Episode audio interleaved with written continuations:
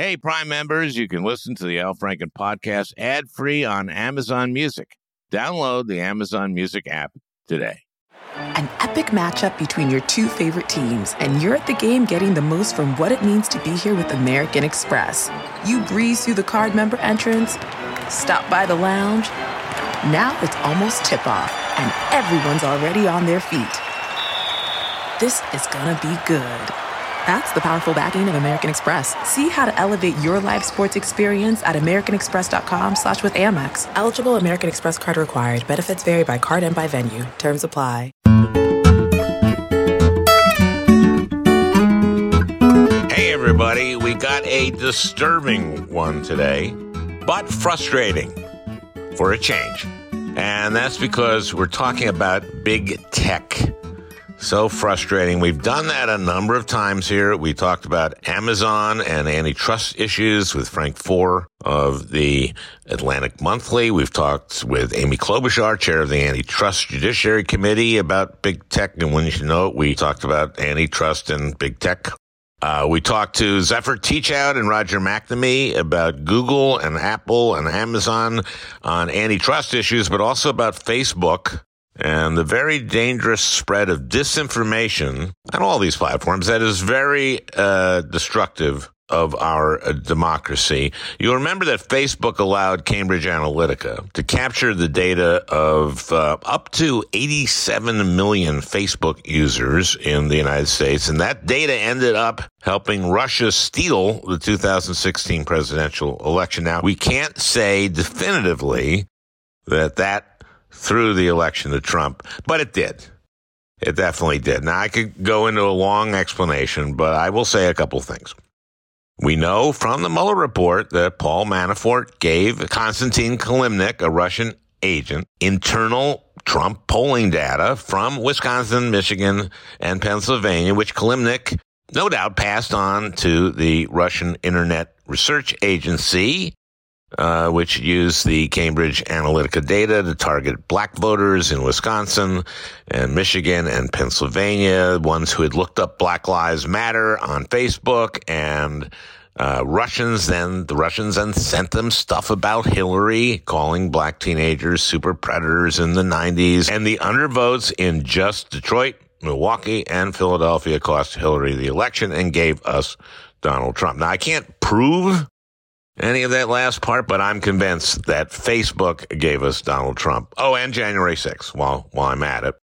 And that's kind of a subset of the subject of today's podcast. Harvard Business School professor Shoshana Zuboff has coined a construct, I guess that's, yeah, a construct, surveillance capitalism. And basically, it's about how big tech is constantly collecting data about us and every click we all make we're talking trillions of data points and their algorithms are constantly crunching the data that they're constantly collecting on us all the time and how their algorithms know us better than we know ourselves. And then they monetize all that. And it's about how this is destroying our kids' brains, our brains, our democracy, spreading disinformation. 17% of Americans think the Democratic Party kidnaps and molests kids and drinks their blood. 17%. One out of six Americans believe that. It is, in my mind, a, a, perfectly brilliant construct. Surveillance capitalism. Basically, what you'll hear Zuboff say is that right at the beginning of this tech revolution, the data revolution, we just said, you know, this is a capitalist country. You know, the market is the most efficient way to create innovation and wealth. Milton Friedman, the economist, everyone was Friedman. And now we have a small number of these incredibly powerful mega data gathering companies like Google, which owns YouTube, like Amazon and Apple and Facebook or Meta. And they are too powerful and we have to change the model. Otherwise we're doomed to be at the mercy of these companies for the rest of time. That's the disturbing part, which you'll be hearing from Professor Zuboff and Roger McNamee, a venture capitalist who, who helped Mark Zuckerberg capitalize Facebook and who warned us what was happening on Facebook in the lead up to the 2016 election. Roger joined Shoshana Zuboff, but this is her jam. And it's scary and it's important for all of you to hear. The frustrating part, not that clear what the path is out of here. These companies have tons and tons of money and lobbyists, including the children of some of the most powerful people in Congress. But it starts with wrapping our brains around this, and more and more people are. So here goes Shoshana Zuboff and Roger McNamee on surveillance capitalism. It's a disturbing and kind of frustrating one for a change, but not that big a change if you think about it. A lot of stuff is disturbing and frustrating, like the looming debt ceiling. Holy Christ, that is scary and is bound to be a shit show. But t- for today, surveillance capitalism. Did you know that learning actually makes a sound? It's true. Listen. That's the sound of you learning a new language with Babbel. Babbel's tips and tools are approachable, accessible, rooted in real life situations, and delivered with conversation based teaching so you're ready to practice what you've learned in the real world. For example, let's say you're in Berlin and you want to visit the Fuhrer bunker. It's pretty simple, actually. Wo ist der Fuhrer bunker? Studies from Yale, Michigan State University, and others continue to prove Babbel is better. One study found that using Babbel for 15 hours is equivalent to a full semester at college. Here is a special limited time deal for our listeners. Right now, get 55% off your Babbel subscription, but only for our listeners at babbel.com slash franken. Get 55% off at babbel.com slash franken, spelled B-A-B-B-E-L dot com slash franken. Rules and restrictions may apply. You can live out your MasterChef dreams when you find a professional on Angie to tackle your dream kitchen remodel. Connect with skilled professionals to get all your home projects done well. Inside to outside, repairs to renovations. Get started on the Angie app or visit Angie.com today. You can do this when you Angie that. The subject is uh, surveillance capitalism. Is this uh, something you coined, Shoshana? Yes. Tell tell me in a number of words. I I, I heard you talk about this. Uh, it has to do with frogs. Go, go, ahead. Well, I like to say at this point, um, my book, The Age of Surveillance Capitalism, was published in mm-hmm. January 2019. So 19, 20, 21, 22. Here we are in 23, going into the fifth year. And it's only now I feel like I can summarize this big fat book in a few words. In fact, I can summarize it in five words. Dear frogs, it's boiling. Jump. The frogs are friends, family, colleagues, all the people who live in our communities.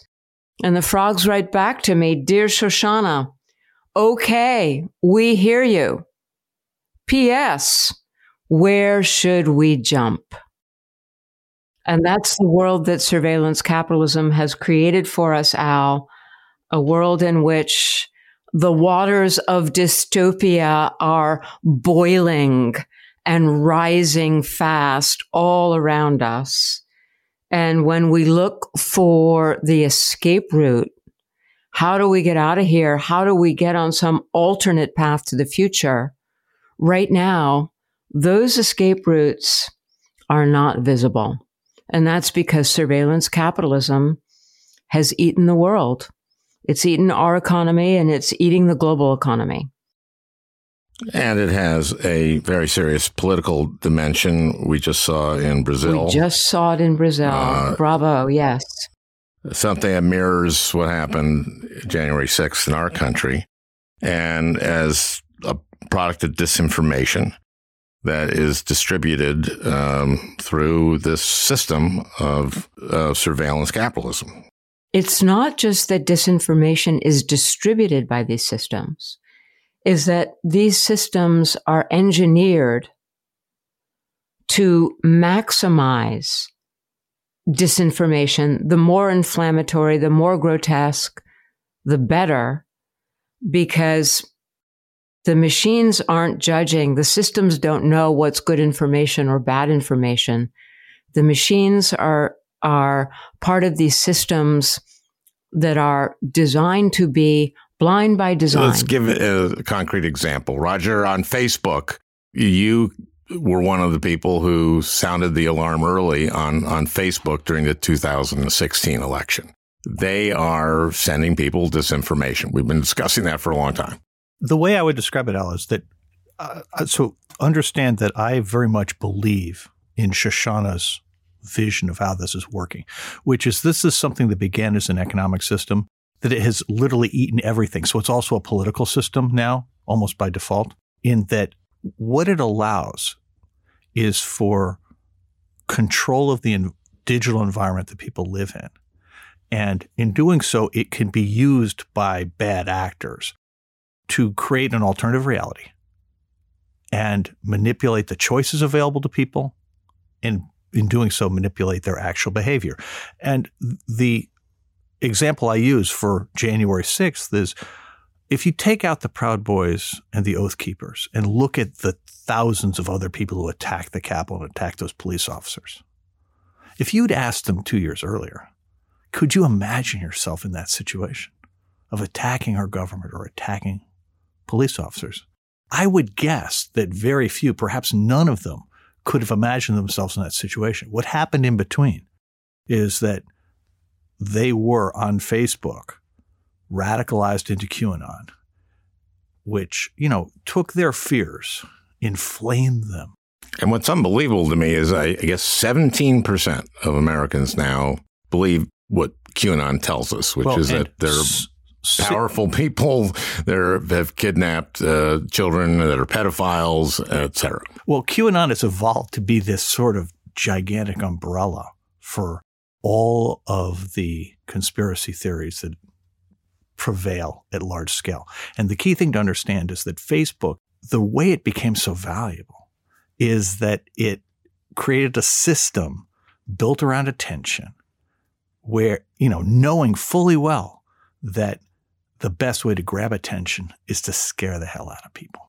Okay, I think this is Shoshana. Am I right in saying that the Facebook model is kind of a perfect example of surveillance capitalism? With that, eh, with their model is they know you better than you know yourself. They collect every click. They know what keeps you on the platform. Their platform is about advertising. You're the product, right? And so is is this a great a good way to understand surveillance capitalism or at least uh, an entry point? Let me roll back just a, a little bit earlier than that because um, the real breakthrough, Al, came at Google. And because, you know, Facebook is social media and it's right in the center of all of our, our worst political problems, we tend to talk about Facebook a lot and we let Google off the hook. but Google is very much on the hook. The, the big breakthrough at Google in the year 2001 was a discovery that was so brazen and audacious and crazy that it took years for anybody to guess that, that this thing was really going on. And the discovery was that predictions of human behavior could be sold just like tons of wheat or barrels of oil.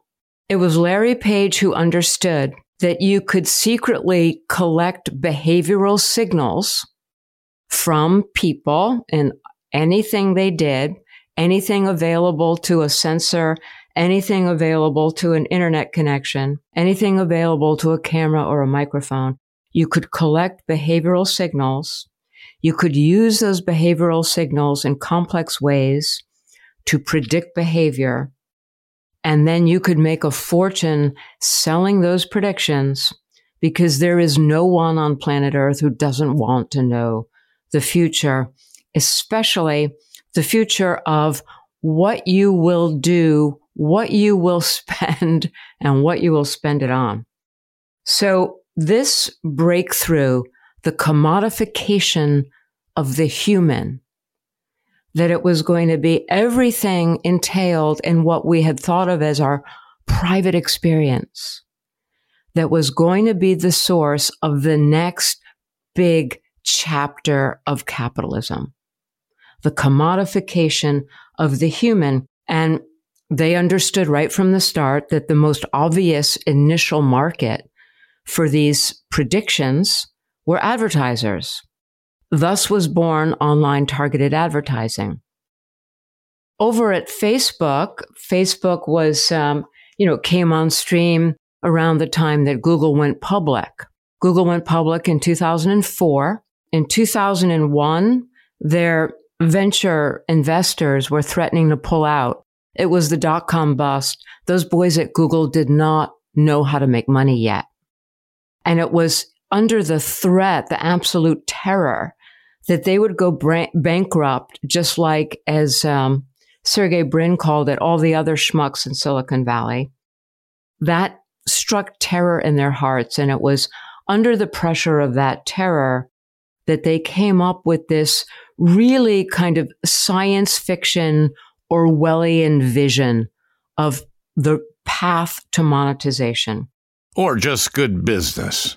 Well, well, I mean, you can call it Orwellian, but they're going like, you know what? We get all this information in people, and we could sell it, and uh, then we don't have to go broke. And that's that's really an important point. They're not just collecting our information and selling it.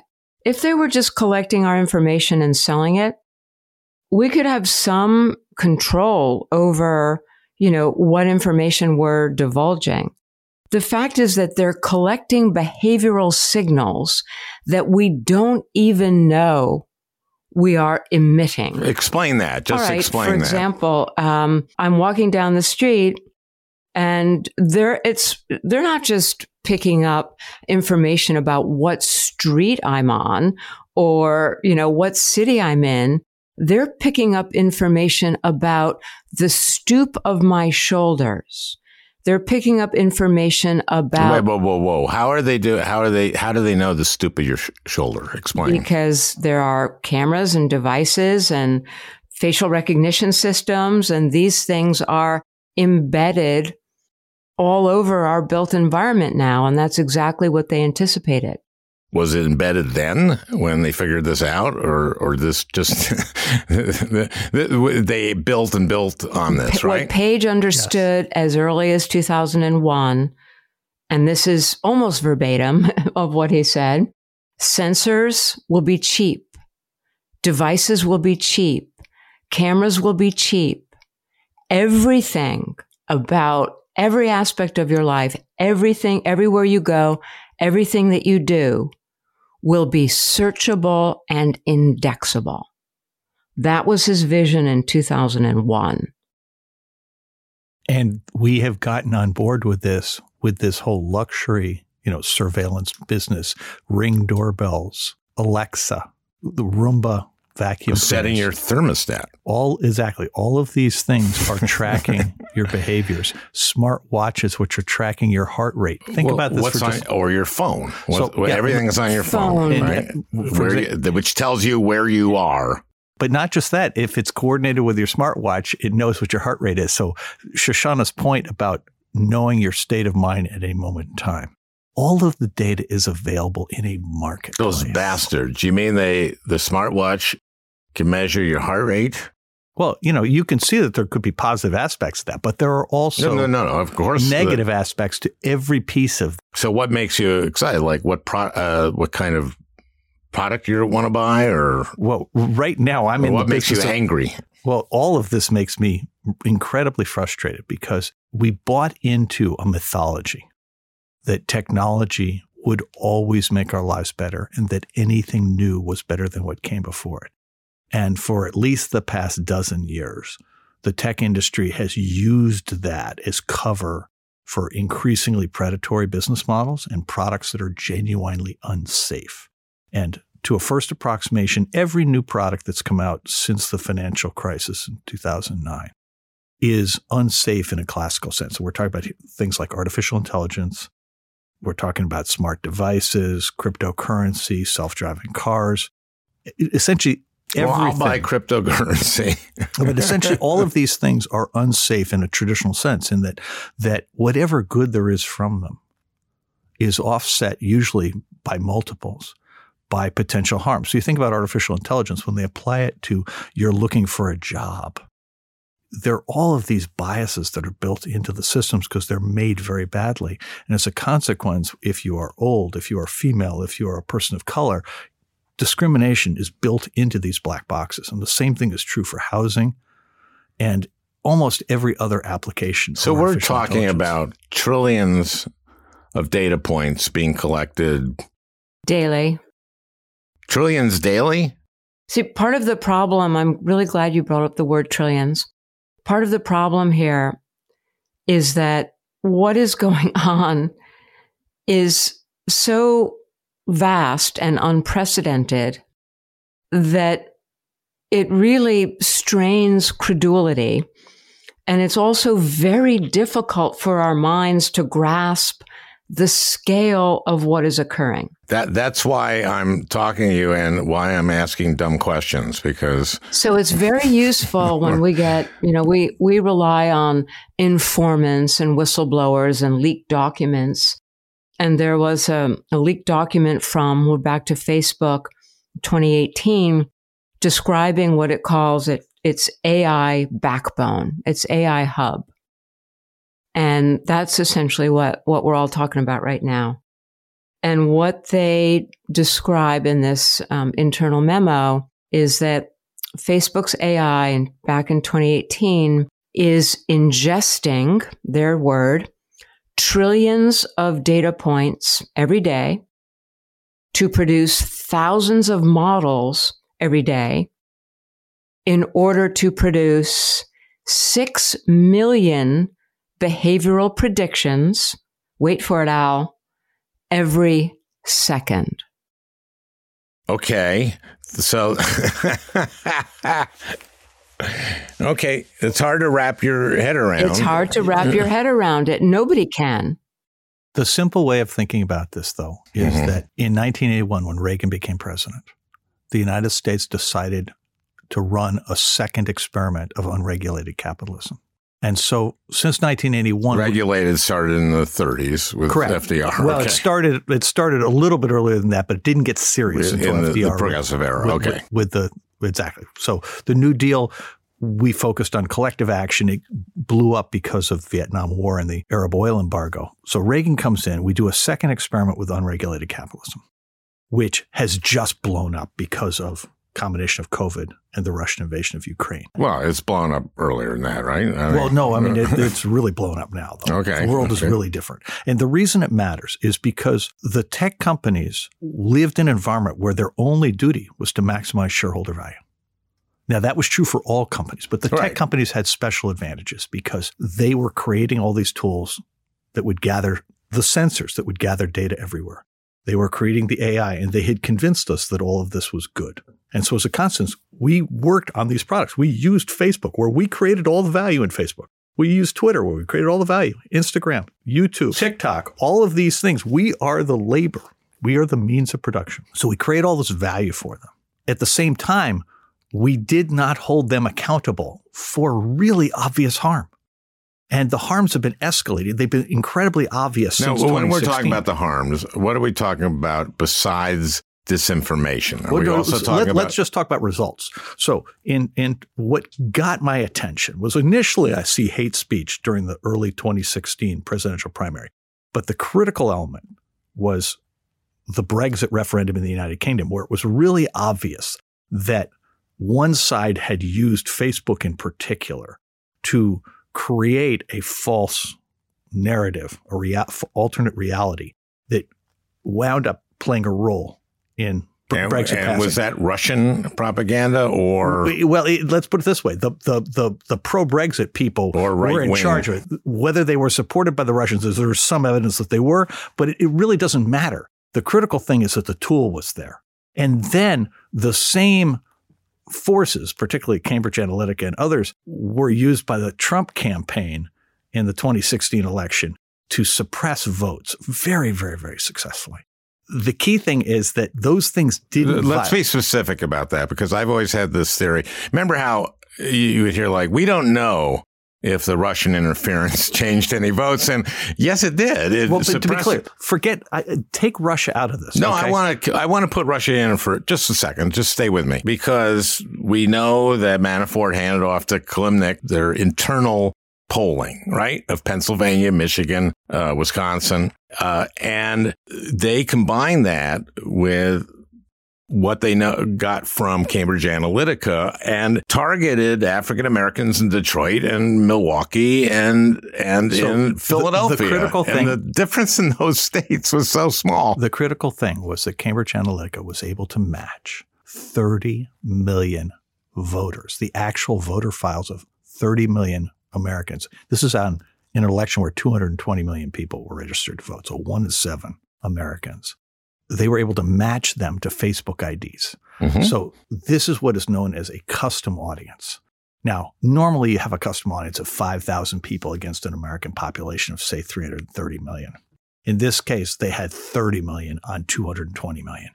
It allowed them to have a level of precision using the tools inside Facebook for targeting that was unprecedented. And remember, we had never been through that experience before, so people had no natural defenses against it. So my understanding is that, that people who had searched Black Lives Matter, who were you know African Americans in Detroit and in Milwaukee and and in Philadelphia, and you know why I'm focusing on those cities. That those people were sent stuff about Hillary uh, saying uh, super predators and that kind of stuff. And it wasn't just black people; it was also young people. Yep. And suburban white women. But mm-hmm. the the core point I would make, Alice, nobody ever learned what happened with the Russian hacks of the Democratic National Committee or the Democratic Congressional Campaign Committee, which had all of the internal data for the Democratic Party. So if Trump had had that, that would have made the targeting a lot easier. No one has ever disclosed whatever happened with those Russian hacks. That's an important question. But the key thing to understand was the tools inside Facebook were enough. Once they legitimately, you know, the data that Cambridge Analytica got, it got in a completely inappropriate way. But there's nothing that says a and campaign that, that was Facebook that violating their consent well, Facebook agreement. effectively, yes, face, but they effectively sold that data in violation, right, which was in violation of the consent. Mm-hmm. And and then I think we discussed that last time you were on. They were fined what five billion dollars? I mean, nothing, right? The problem with this whole thing is that there's no requirement. You know, if you have a, a steel mill or you have a, a some other dangerous, potentially dangerous thing, there are all kinds of rules. You know, firearms, there are all kinds of rules for how you're supposed to handle things. Automobiles. There's no rules for what internet platforms or other technology products have okay. And, and there need to be. We mm-hmm. need to have something like the Food and Drug Administration that simply sits there and says, look, in order f- for these products to be in the marketplace, they need to be safe. That's one class. The second problem, and this is the one where Shoshana's done all of the work, is the business model they're using is just completely unethical. And I, I want to let Shoshana be the yeah, one to talk I want about Shoshana this because this is her thing. And then we've allowed these guys, of course, to get so big that they can prevent anybody else from coming into their markets. So those are the three issues. You've got the issue of culture, which is the lack of safety, the issue of business model, which is surveillance capitalism, and then you have the issue of competition, which is really about monopolies. Those three things are out there and the question we face as a country is do we believe in democracy? Do we believe in the right of self determination? Because the business that these companies are in today is not consistent with those two values. Shoshana, do you agree with Roger? you know, when we talk about the water boiling, the water didn't start out boiling. It's taken 20 years for the water to get to the point where, um, in the rural community where I live, Al, folks who do not study this, have no idea about, you know, the things that are written in this space or anything like it. Well, that's 99.99% of people. But yeah. regular folks, I hear them talking every single day, asking me questions every single day. Things like I was sitting around the, the kitchen table with my mom and we were talking about going to town and buying my son a jacket and an hour later, there was an ad on my screen for that jacket. Shoshana, are they listening to me? A woman I met in the cafe the other day who said, um, I just got off the phone with the bank and they told me I would never have any more problems with the bank because while I was on the phone with them, they took my voice ID and now they have my voice ID. I didn't give them permission to do that. How can they do that to me? Well, you're supposed to be delighted. Yeah, you're supposed to be delighted. When you call them, this is uh, convenient that's for you. Right, they don't have to check up on you. That's not the actual response. And Al, it never has been. Since the very early 2000s, at Google and later at Facebook, which was the first follower, Facebook was the first follower, they understood right from the beginning, Al, that if people knew what they were doing, people would look for the escape hatch. They would look for camouflage. They would protest. They would resist. They would produce friction and friction would be costly. And so right from the beginning, they understood that it all had to be hidden, ergo surveillance. None of this monetization, none of these online markets would have been possible. The trillions of dollars in market capitalization that have occurred in the last two decades would not have been possible had it not been for the hidden secret operations that produced the massive scale extraction of the human. Bill Clinton and Al Gore in 1997 published their white paper when they were in the White House, published their white paper on e-commerce, laying out the rules for this new information and communication space. And that would be free enterprise and not the government. And the very first, the very first principle that they stated in this manifesto was that the private sector must lead. Government must get out of the way. If there are any laws on the books that will obstruct the young internet companies, we're going to take them off the books and we're going to make sure that no new laws are created. Democracy is slow, they said. Government doesn't understand. We've got to get out of the way because only these new internet companies understand what to do. The big picture here is that surveillance capitalism is what happened when American democracy stood down.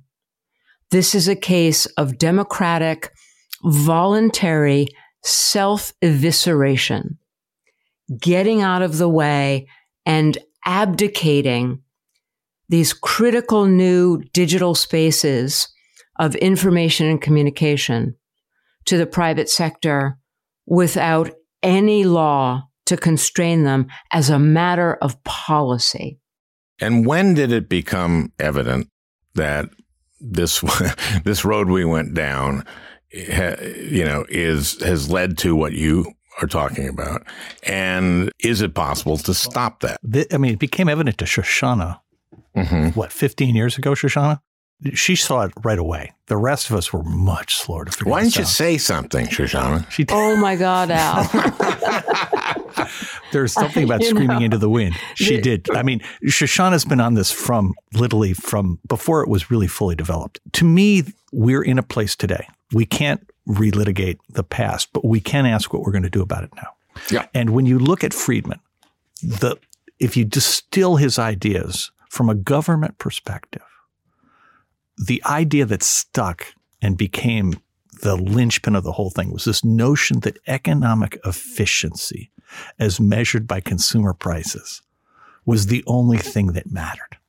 And you have to imagine that as a country, we were founded with two principles that we didn't actually do very well at the beginning, but we viewed as goals we would improve on. One was this notion of democracy, one person, one vote universal suffrage. It took a long time. We're still working on it, but that was a goal. The other was this notion of self determination. Each one of us is entitled to make his or her own choices. The Friedman Revolution, among its many core values, rejected those things. And it, it absolutely became mainstream, but that doesn't mean it's right. How did it reject? Well, it, it, basically said that economic efficiency is unbelievably, it, it's the highest value of, of, of everything. And so as a consequence, concentrated economic power was viewed by them as a good thing. And and some of the progressive values that talked about that predated the New Deal was antitrust Well, that- breaking that- up, and that- that, ended with Reagan. But that right? goes back to the Boston Tea Party, which was a rebellion against the, the tea monopoly of England. You know, so this notion of entrepreneurial capitalism as distinct from monopolistic capitalism was one of the principles on which the country was founded. And Friedman essentially caused us to do an experiment for better part of 50 years now where we have been testing what happens if you throw all that out and you allow capital to have all the advantages. And the answer is that you get massive in- income inequality, you export jobs overseas, you wind up having supply chains that cannot respond to a national crisis like a pandemic. Whatever you thought about the state of capitalism before the pandemic, you have to look at it and recognize that markets were incapable of responding to a collective calamity.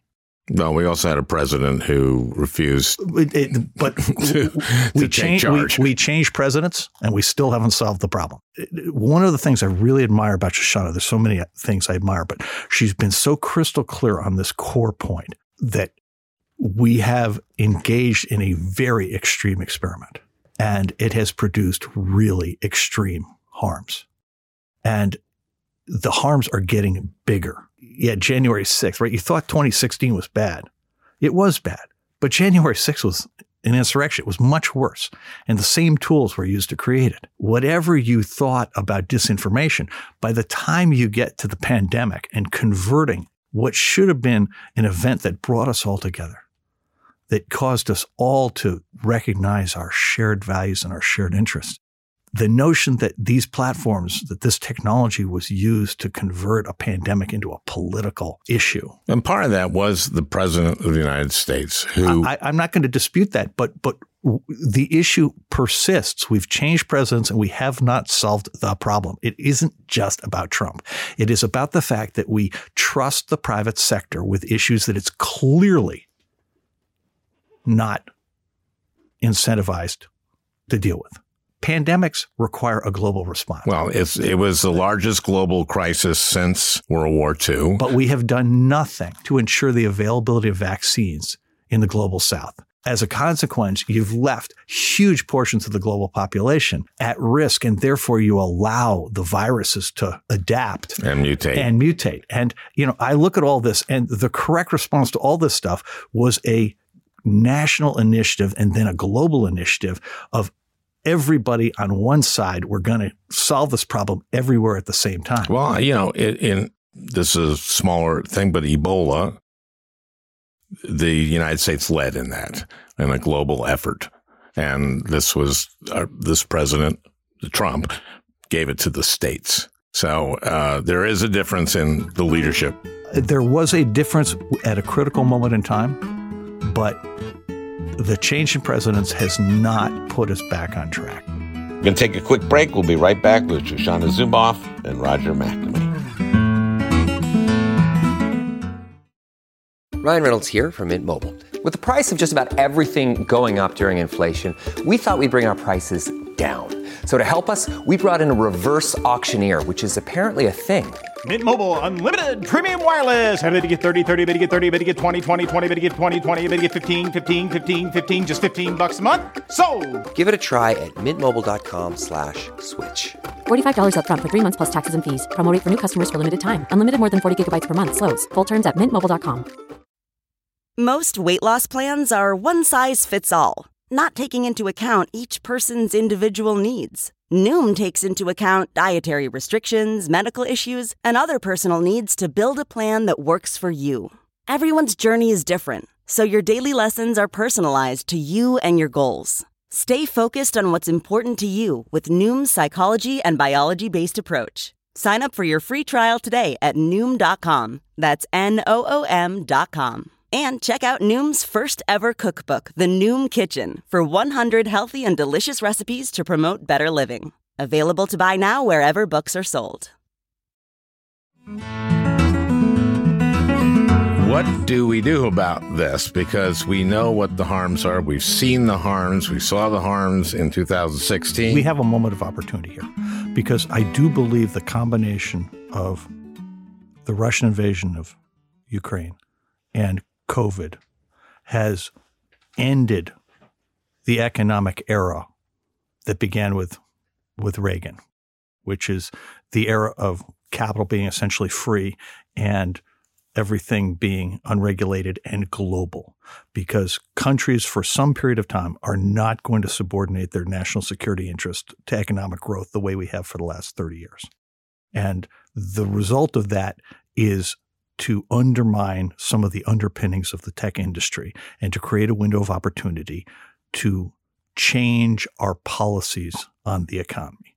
This is going to require the listeners on this show and every other person in America to stand up and say something to the President of the United States, to their members of Congress, and to their state governments that, excuse me, surveillance capitalism is a huge part of the problem. And we need to have an economy that addresses the real problems climate change, the failure of education, the failure of healthcare, failure of transportation. We need to actually direct the country's technology resources towards real problems. Let me ask just a couple questions. These companies are powerful companies. These are huge, powerful companies. They have more lobbyists now than the fossil fuel industry. This, from my experience in Washington, it was hard to get, for example, I fought well, Comcast Time Warner uh, cable I couldn't get any Democrats well, that's on the that point. fight. And Al, I spent, as you know, five years in Washington arguing for a different approach to technology. And in every single case, we didn't need the Republicans to shoot it down because, you know, you have the the Democratic so, majority leader in the Senate you know, his daughter, one daughter works at Facebook, the other one works at Amazon. You have a key lieutenant to Nancy Pelosi, whose daughter works at Google. You have a, a member of the Federal Trade Commission whose husband's the chief my, lobbyist. That's my point. Okay, the question the this? question now is the theory of change. And the idea that we're going to, you know, uh, keep pounding on reluctant lawmakers um, for this regulation and that regulation the point here is that we cannot regulate our way out of this meta crisis.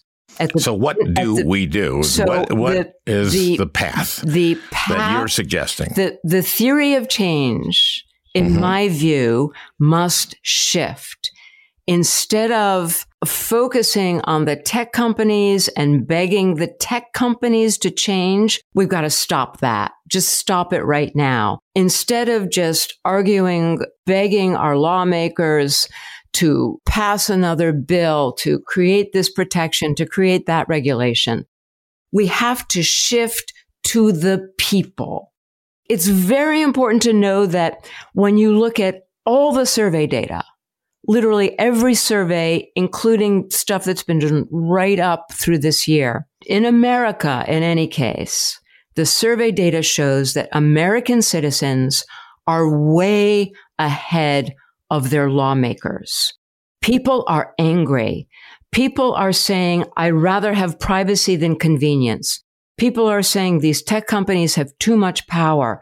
People are, are saying we want our lawmakers to create laws to change to protect us. It's the lawmakers because of political capture, as you mentioned, the lobbyists, because of the sheer fact that no one is forcing them into change. Our lawmakers have been able to get away with this, this democratic self evisceration. And while Roger says that, you know, the Friedman era is over, I cannot agree with that because surveillance capitalism is no longer a story about Silicon Valley and the tech companies. Surveillance capitalism is a story about the healthcare industry, the insurance industry, the education industry, the transportation industry, the agricultural industry. This paradigm has swallowed every economic sector. Okay, so it sounds like we're fucked. We're not fucked for the following reason. Because okay, I want to hear this. In, in the, you know, we went into the depression, Al, in a world where every court case and nearly every piece of legislation upheld employers' property rights over all other considerations. And it was during the fourth decade of the 20th century that we finally established in law the rights that would protect workers and the rights that would protect consumers and the rights that would protect children. And then we went beyond that. We established the legislative frameworks that would oversee and enforce those rights. And then we went beyond that. We established the public institutions that we still depend upon today, the public institutions that would stand not within the executive branch, not within the judicial branch, the, but the public institutions that would stand year in and year out, no matter what party or what individual was in power. And they would enforce those rights of every American. So, what does that look like? We're talking about political change. So, let's look at Europe. The laws that have been passed in Europe in the year 2022 fundamentally change the environment that we're talking about in Europe. These pieces of legislation, the Digital Services Act, the Digital Markets Act, this is the first time that something absolutely critical has happened that should have happened 20 years ago. It's the first time that the big tech companies fall under the purview of democratic governance. The very first time.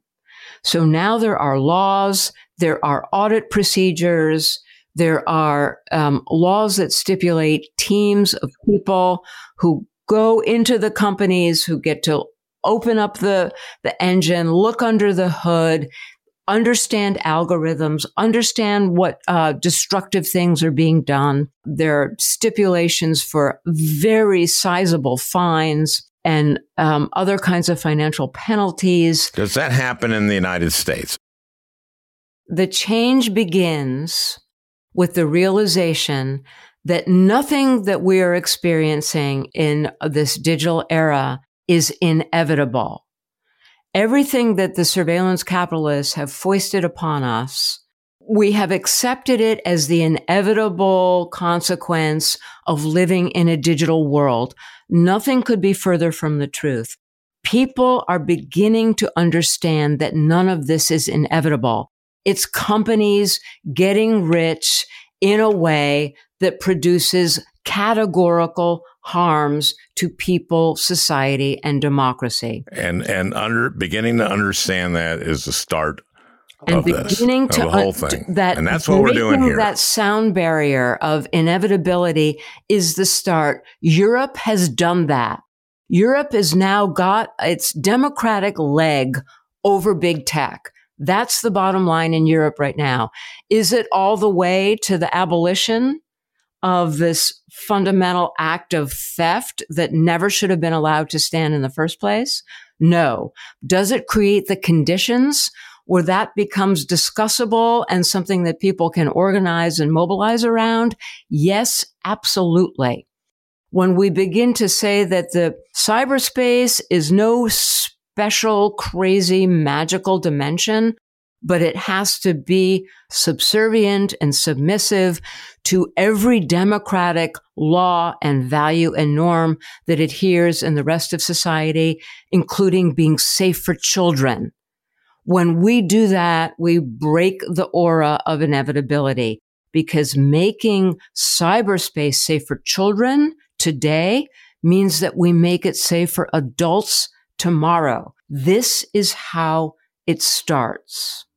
Well, that's what we're talking about. Getting that that viewpoint out, getting that people to understand what the structure is of of the internet now, and and, and I want to thank you for doing that. Well, I, I hope you enjoyed uh, listening. That beautiful music is by Leo Kottke, the great Leo Kottke. I want to thank Peter Ogburn for producing this podcast.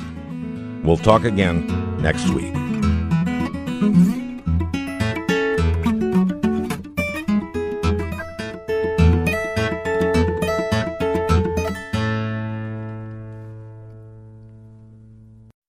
Hey, Prime members, you can listen to the Al Franken podcast ad free on Amazon Music.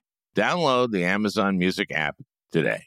Or you can listen ad free with Wondery Plus in Apple Podcasts. Before you go, tell us about yourself by completing a short survey at wondery.com/slash survey.